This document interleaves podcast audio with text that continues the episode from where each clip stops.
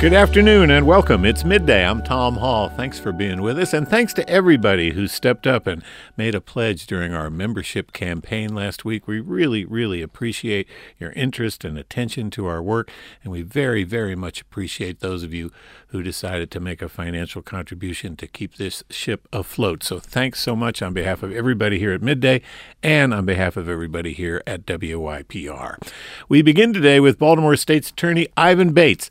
He's a Democrat, and he's been in office for a couple of months after winning a three way primary and facing no Republican opponent in the general election last November. He's been a vocal advocate for a bill under consideration in the General Assembly that would lengthen sentences for those over the age of 21 who are convicted of carrying a gun without a permit. That position has put him at odds with gun rights activists on the right and criminal justice reform ad- advocates on the left. He's also been working on attracting qualified attorneys to the state's attorney's office, and he has appointed several new division heads.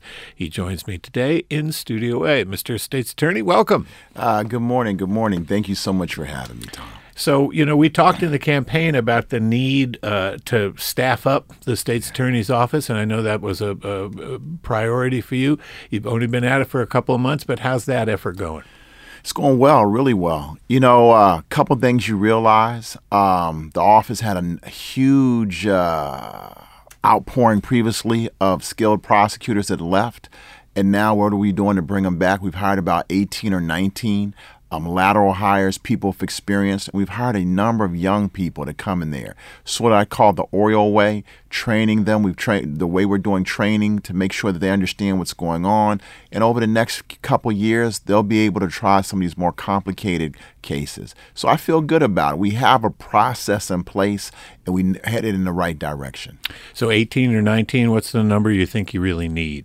Ultimately? We probably need about 60 lawyers in total. So I'd probably say we still need probably another 45, 50. Some have left. You know, anytime you have a new administration, some lawyers leave, some, you know, and things like that. Like one of the things that we really know we're heading the right direction. Last week we hired two young lawyers who are going to start in the summer. One from LSU and one from Minnesota. Read about what we're doing, think they want to be a part of this process, have Baltimore City roots, and want to come back to be part of the great change. So, before you get to those extra 40 lawyers that you need, um, are the attorneys in your office just, uh, you know, over overstretched? I mean, with with uh, caseloads that are are just unmanageable. Well, my homicide division really is. You know, every homicide prosecutor is doing a minimum of twenty. Uh, has a minimum of twenty cases. What does that really mean? Uh, should be 10 to 12 cases. It takes about a week to two weeks to try a murder case, so they're in trial at least two, sometimes three weeks in a month.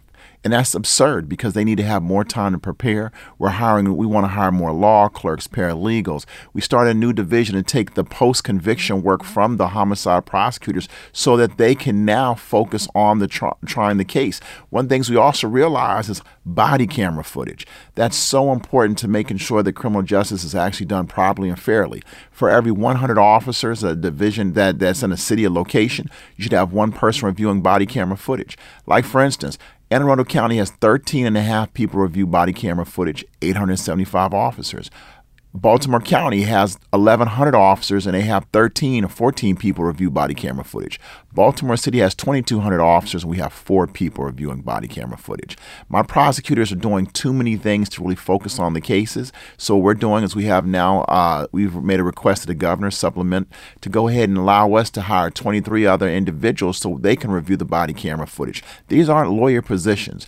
We have Stevenson University, Anne Arundel County University that do paralegal programs. Those those are the people that we want to hire. That way, it takes the load off our prosecutors so they can better prepare their case. All right. So these aren't lawyers; these are people with criminal justice degrees and yes, that kind of thing. paralegal degrees, and they're individuals that we can train to sit down and look to see where the issues are.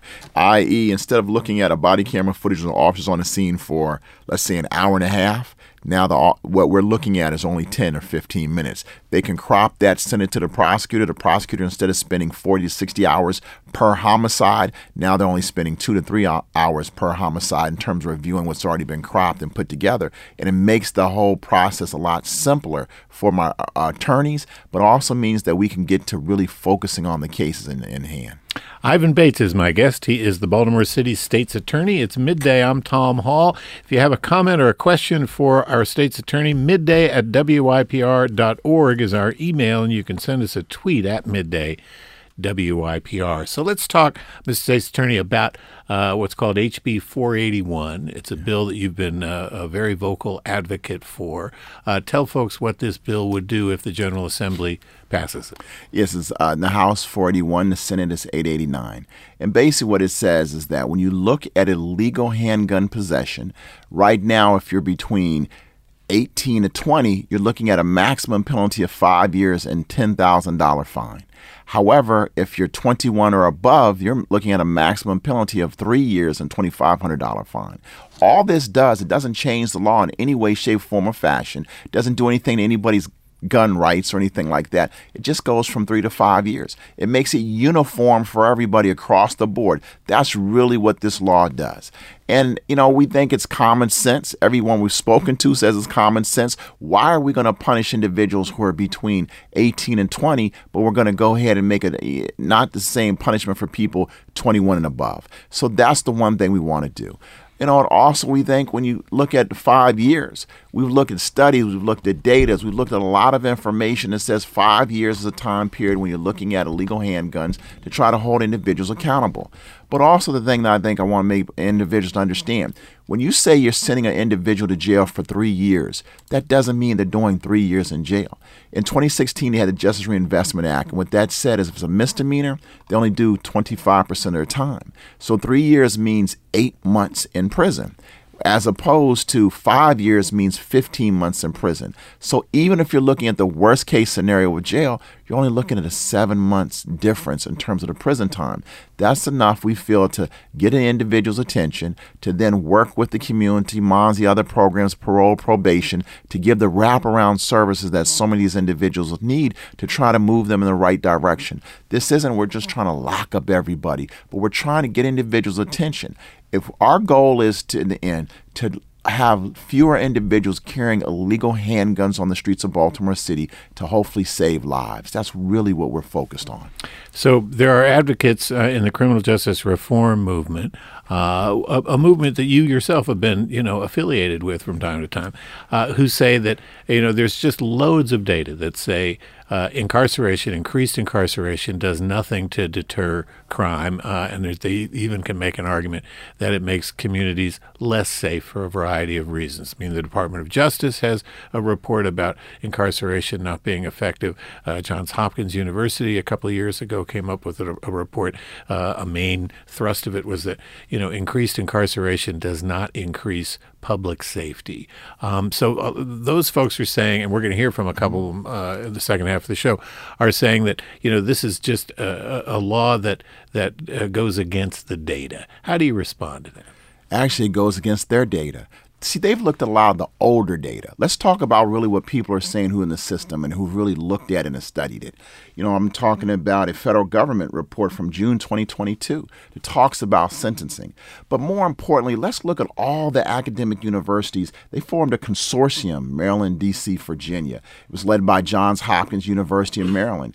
And there were a number of uh, universities, for whatever reason, University of Baltimore wasn't involved. However, the consortium of these universities, 100 or so individuals that studied this really closely, and these were their recommendations. These were the experts in the academic world. Said a couple things. One, limiting handgun purchase and manufacture through tax and business structures. Number two, increasing gun tracing and proactive crime prevention technology, multiplying and expand gun buyback programs. And here, this is what I'm talking about. Make illegal weapon charges a priority in prosecution and sentencing.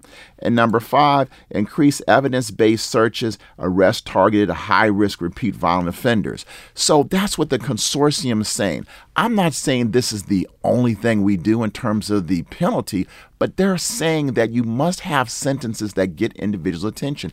Even Johns Hopkins, they put together a report, and their report is one of the things that we look at. We look at gun violence reduction programs. And one of it says is bring these individuals in, let them know of the harshness of the penalties and the sanctions that they feel.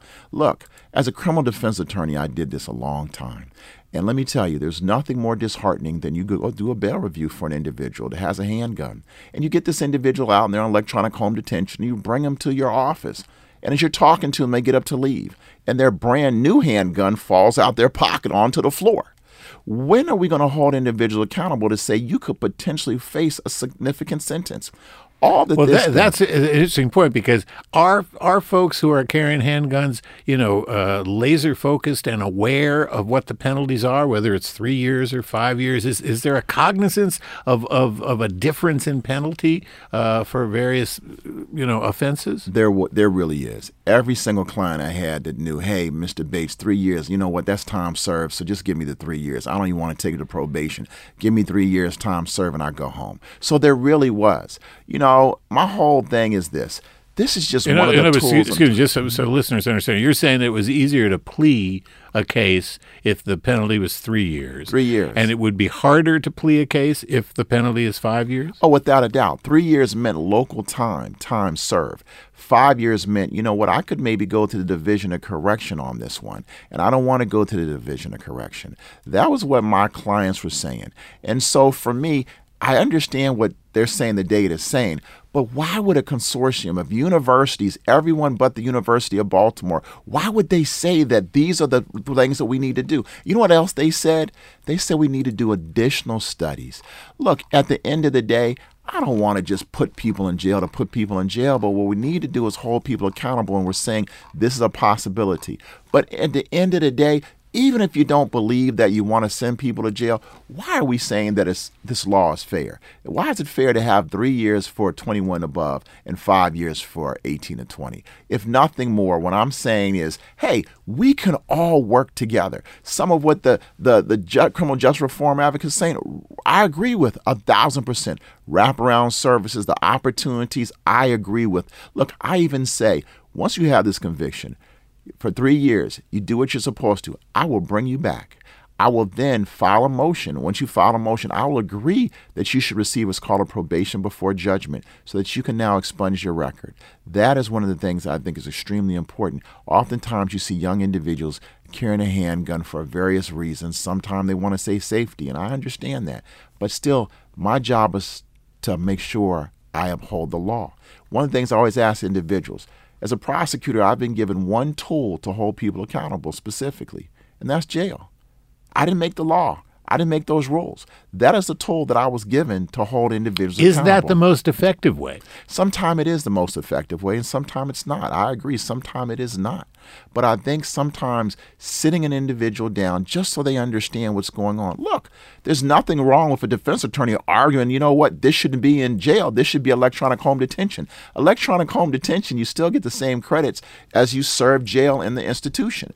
My whole thing is I need to hold individuals accountable. But also, you're carrying this gun for your own safety. Now, is someone trying to shoot you? They're trying to kill you? Or maybe we sit you down for a few months even if it's electronic home detention and you, you, you think about things, we're now having into education programs. We're now helping you get your GED. That's what we need to go ahead and do. However, what I will tell you having knocked on 15,000 doors, this is what the individuals living in these depressed neighborhoods have been asking me to do.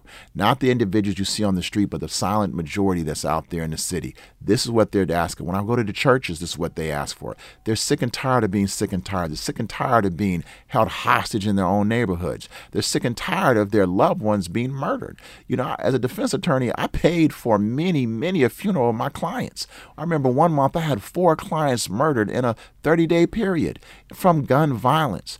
We have to do something different. What we've been doing in the past hasn't been working. It's not mass incarceration, but it's not doing nothing. It's smack dab in the middle. Let's well, work together. As I mentioned in the second half of the show, we're going to hear from folks who uh, have a different perspective. But um, when it comes to where people are, incarcerated, whether they're in the city jail or whether in a place like Jessup or Hagerstown or someplace outside of Baltimore City. When we're talking about defendants from here, um, there's there's evidence that they would point to that says uh, if you're incarcerated in those kinds of institutions, the recidivism rate is much higher. That if they're here in Baltimore City, they've got people who can visit them easily. You know, they stay connected with their families and with their communities, uh, and that that is uh, ultimately a, a better way of incarceration if there has to be incarceration. Well, I hear what they're saying. However, I'll let you know that almost every person, for the unfortunately that I represented that was incarcerated locally, for whatever reason, it didn't have the same effect.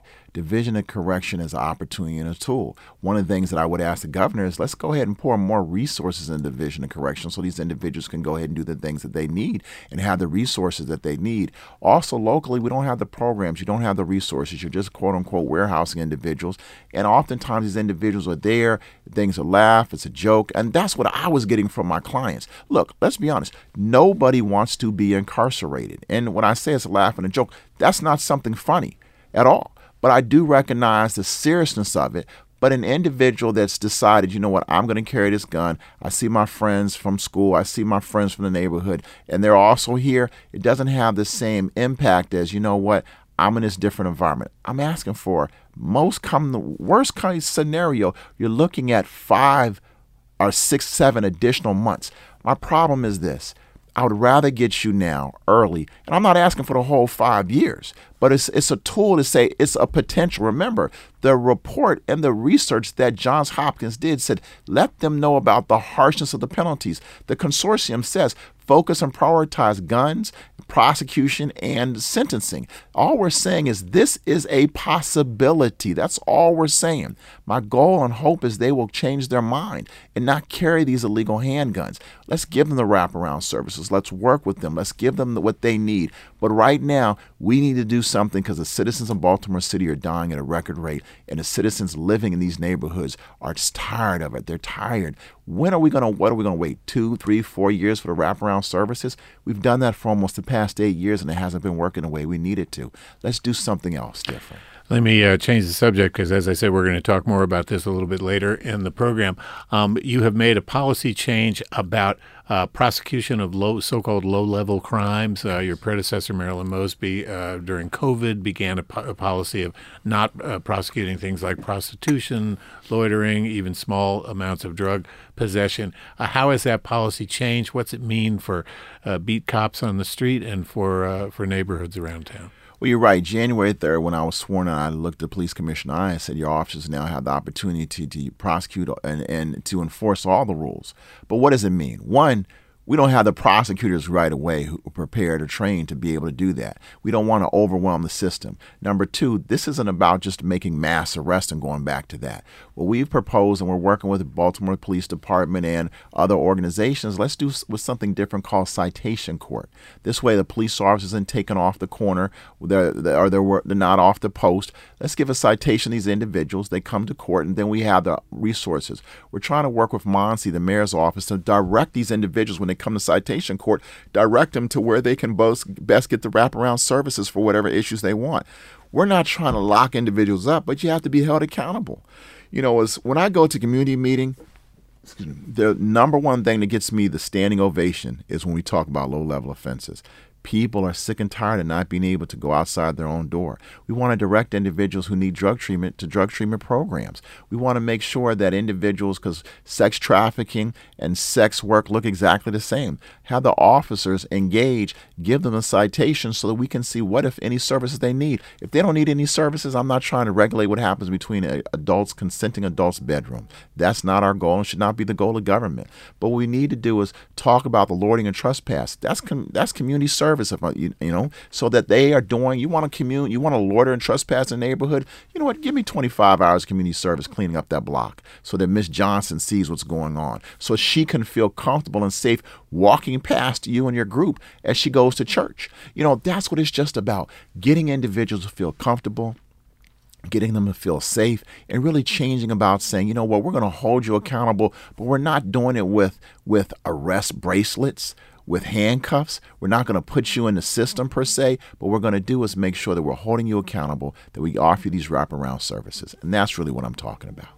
Let me uh, ask you about one other thing, a couple other things, if we have time in our last few minutes here. Um, there's a law uh, or a piece of uh, proposed legislation making its way through the General Assembly that you oppose, and that is having uh, the Attorney General's office uh, be uh, more involved in police fatality cases and, and, and, and having a, a greater prosecutorial role than they've had in the past for things that have traditionally been, you know, prosecuted by individual jurisdictions. Why do you oppose that? Well, look, one of the things I think I probably have more experience doing than most people is understanding prosecution police. It's very difficult. It's very uh, a different level skill set. My problem is looking at the reports from the Attorney General's Office and Investigation. They don't necessarily understand that. Um, there's a typical case, Danielle Rochester, where they made a report and said, hey, we could prosecute for manslaughter. But they never looked at the officer's defense. You had two strong defenses that automatically mean you cannot proceed. And my problem is that it takes a while to really understand that. It takes many, many years. I've been doing almost 20 years. And I really understood how to prosecute police when I represented Sergeant Alicia White, being embedded in the police department, understanding the, the way the training, what's going on, understanding that aspect, holding police accountable. You want to do it in a proper, right way. I would love for someone to take that off of my plate you know, prosecuting a police. However, the so voters of Baltimore City elected me to do that, and that's what I will do. But you've you've uh, already said, as we started talking about at the beginning of this conversation, that you're you know very much understaffed. I mean, you've got you've got caseloads that are uh, just unmanageable in a lot of ways. So, wouldn't this be a, a big help? Not really. It would be more of a headache, and I'm gonna tell you why. It's because at the end of the day if you do not prosecute police the proper way, then you really rush, you, you, you risk doing things to the system and administration of justice. And that's my fear. You know, my PIU, Police Investigation Unit, we are staffed. We are prosecuting those officers. For me, I would have liked to have seen a compromise with the bill. And you know, this is Ivan Bates speaking, not the Maryland State's uh, uh, Attorney Association. I would have liked to have seen the prosecutors have the right of first refusal. I would have said, hey, if the state's attorney's office doesn't want to prosecute it, then Attorney General, if they want to, they can. That way, we could have worked together and they could have understood how to put these cases together. And maybe 5, 10, 12 years, however, maybe then they do it.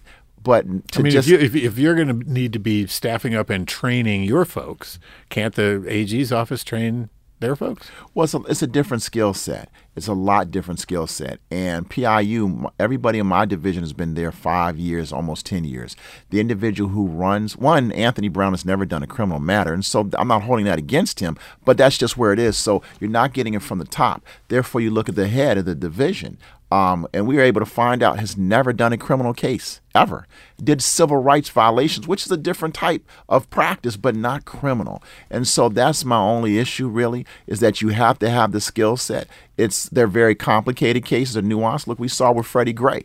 You had six officers. I was one of one the six saying this isn't the, the, the case. There could be a particular case here, but don't overreach. And I think what we're going to see is the overreaching, in which will have detrimental effects to the criminal justice system. Ivan Bates is the Baltimore City State's Attorney. Good to see you, sir, and uh, we will have you back soon. Yes, thank you. Good to see you. Coming up, two advocates who say that longer sentences are not the answer to the gun problem Heather Warnken of the University of Baltimore Center for Criminal Justice Reform and Ray Kelly of the Citizens Policing Project join me after a quick break. It's midday. I'm Tom Hall. Stay with us.